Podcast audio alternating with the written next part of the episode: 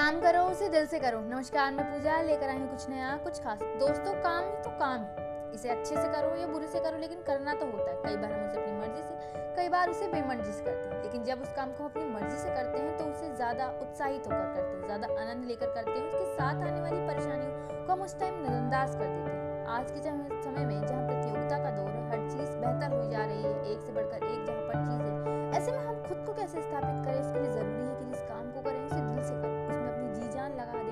में इतना बेहतर हो जाएँ कि हम बेहतरीन बन जाए, क्योंकि आज ज़माना कंपटीशन का। इस कंपटीशन में वही आगे जाएगा जो खुद को कल से आज बेहतर बनाएगा। इसलिए अपने पर काम कीजिए, खुद को बेहतरीन बनाइए, अपने समय का सदुपयोग करिए, क्योंकि ये जो वक्त है ना, बहुत जल्दी कट जाएगा।